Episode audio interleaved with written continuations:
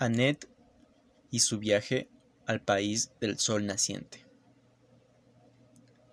Anet, muchacha de diecinueve años, pretende salir fuera del país una vez que finalice sus estudios secundarios.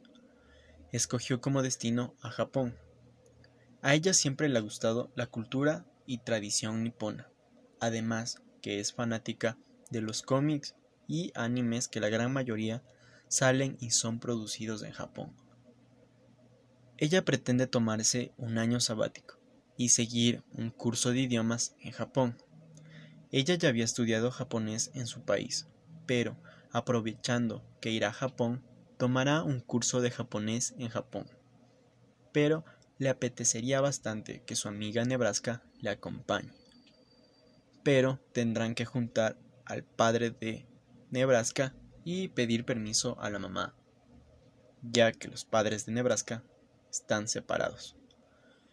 El viaje está fijado para el ocho de febrero del dos mil veintiuno, así que tendrían que apurarse con los trámites y documentos para poder salir fuera del país. Nebraska ya había comentado este asunto a su madre, ya que Nebraska vive solo con su madre, y la madre de Nebraska le negó.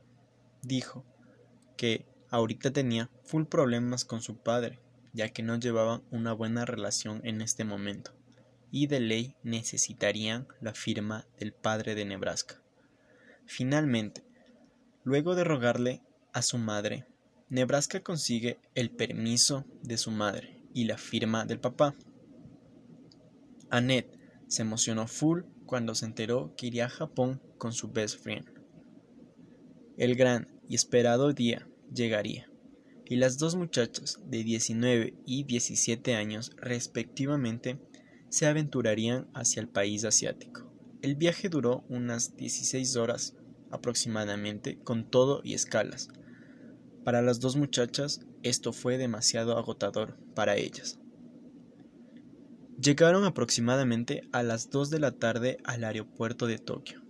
El aeropuerto estaba cerquita de la urbe, así que solo pidieron el taxi service del aeropuerto y partirían hacia donde sería su hogar los casi tres meses que se quedarían en el país asiático.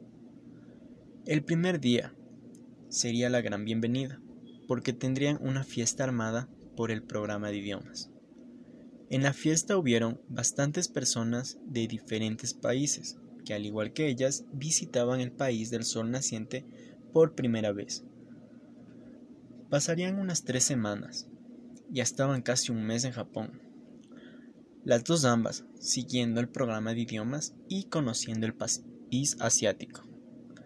Se propusieron crear un horario para qué lugares visitar y qué otros no, porque solo tendrían una semana libre, ya que el programa finalizaría una semana antes del regreso a su país.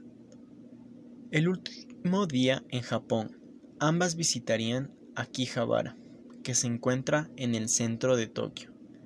Es un bullicioso centro comercial, famoso por sus tiendas de productos electrónicos, que van desde pequeños puestos hasta grandes tiendas por departamentos como Yodobashi Multimedia Akiba.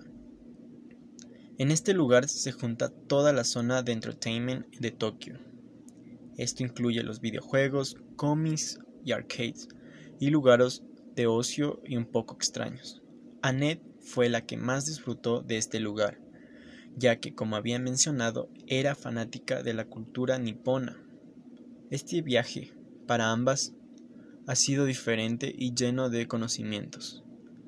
Ellos estuvieron alrededor de gente de múltiples países de diferentes lenguas y se llevaban una cosa aprendida sobre cada cultura, y quedaron de acuerdo que lo volverían a hacer.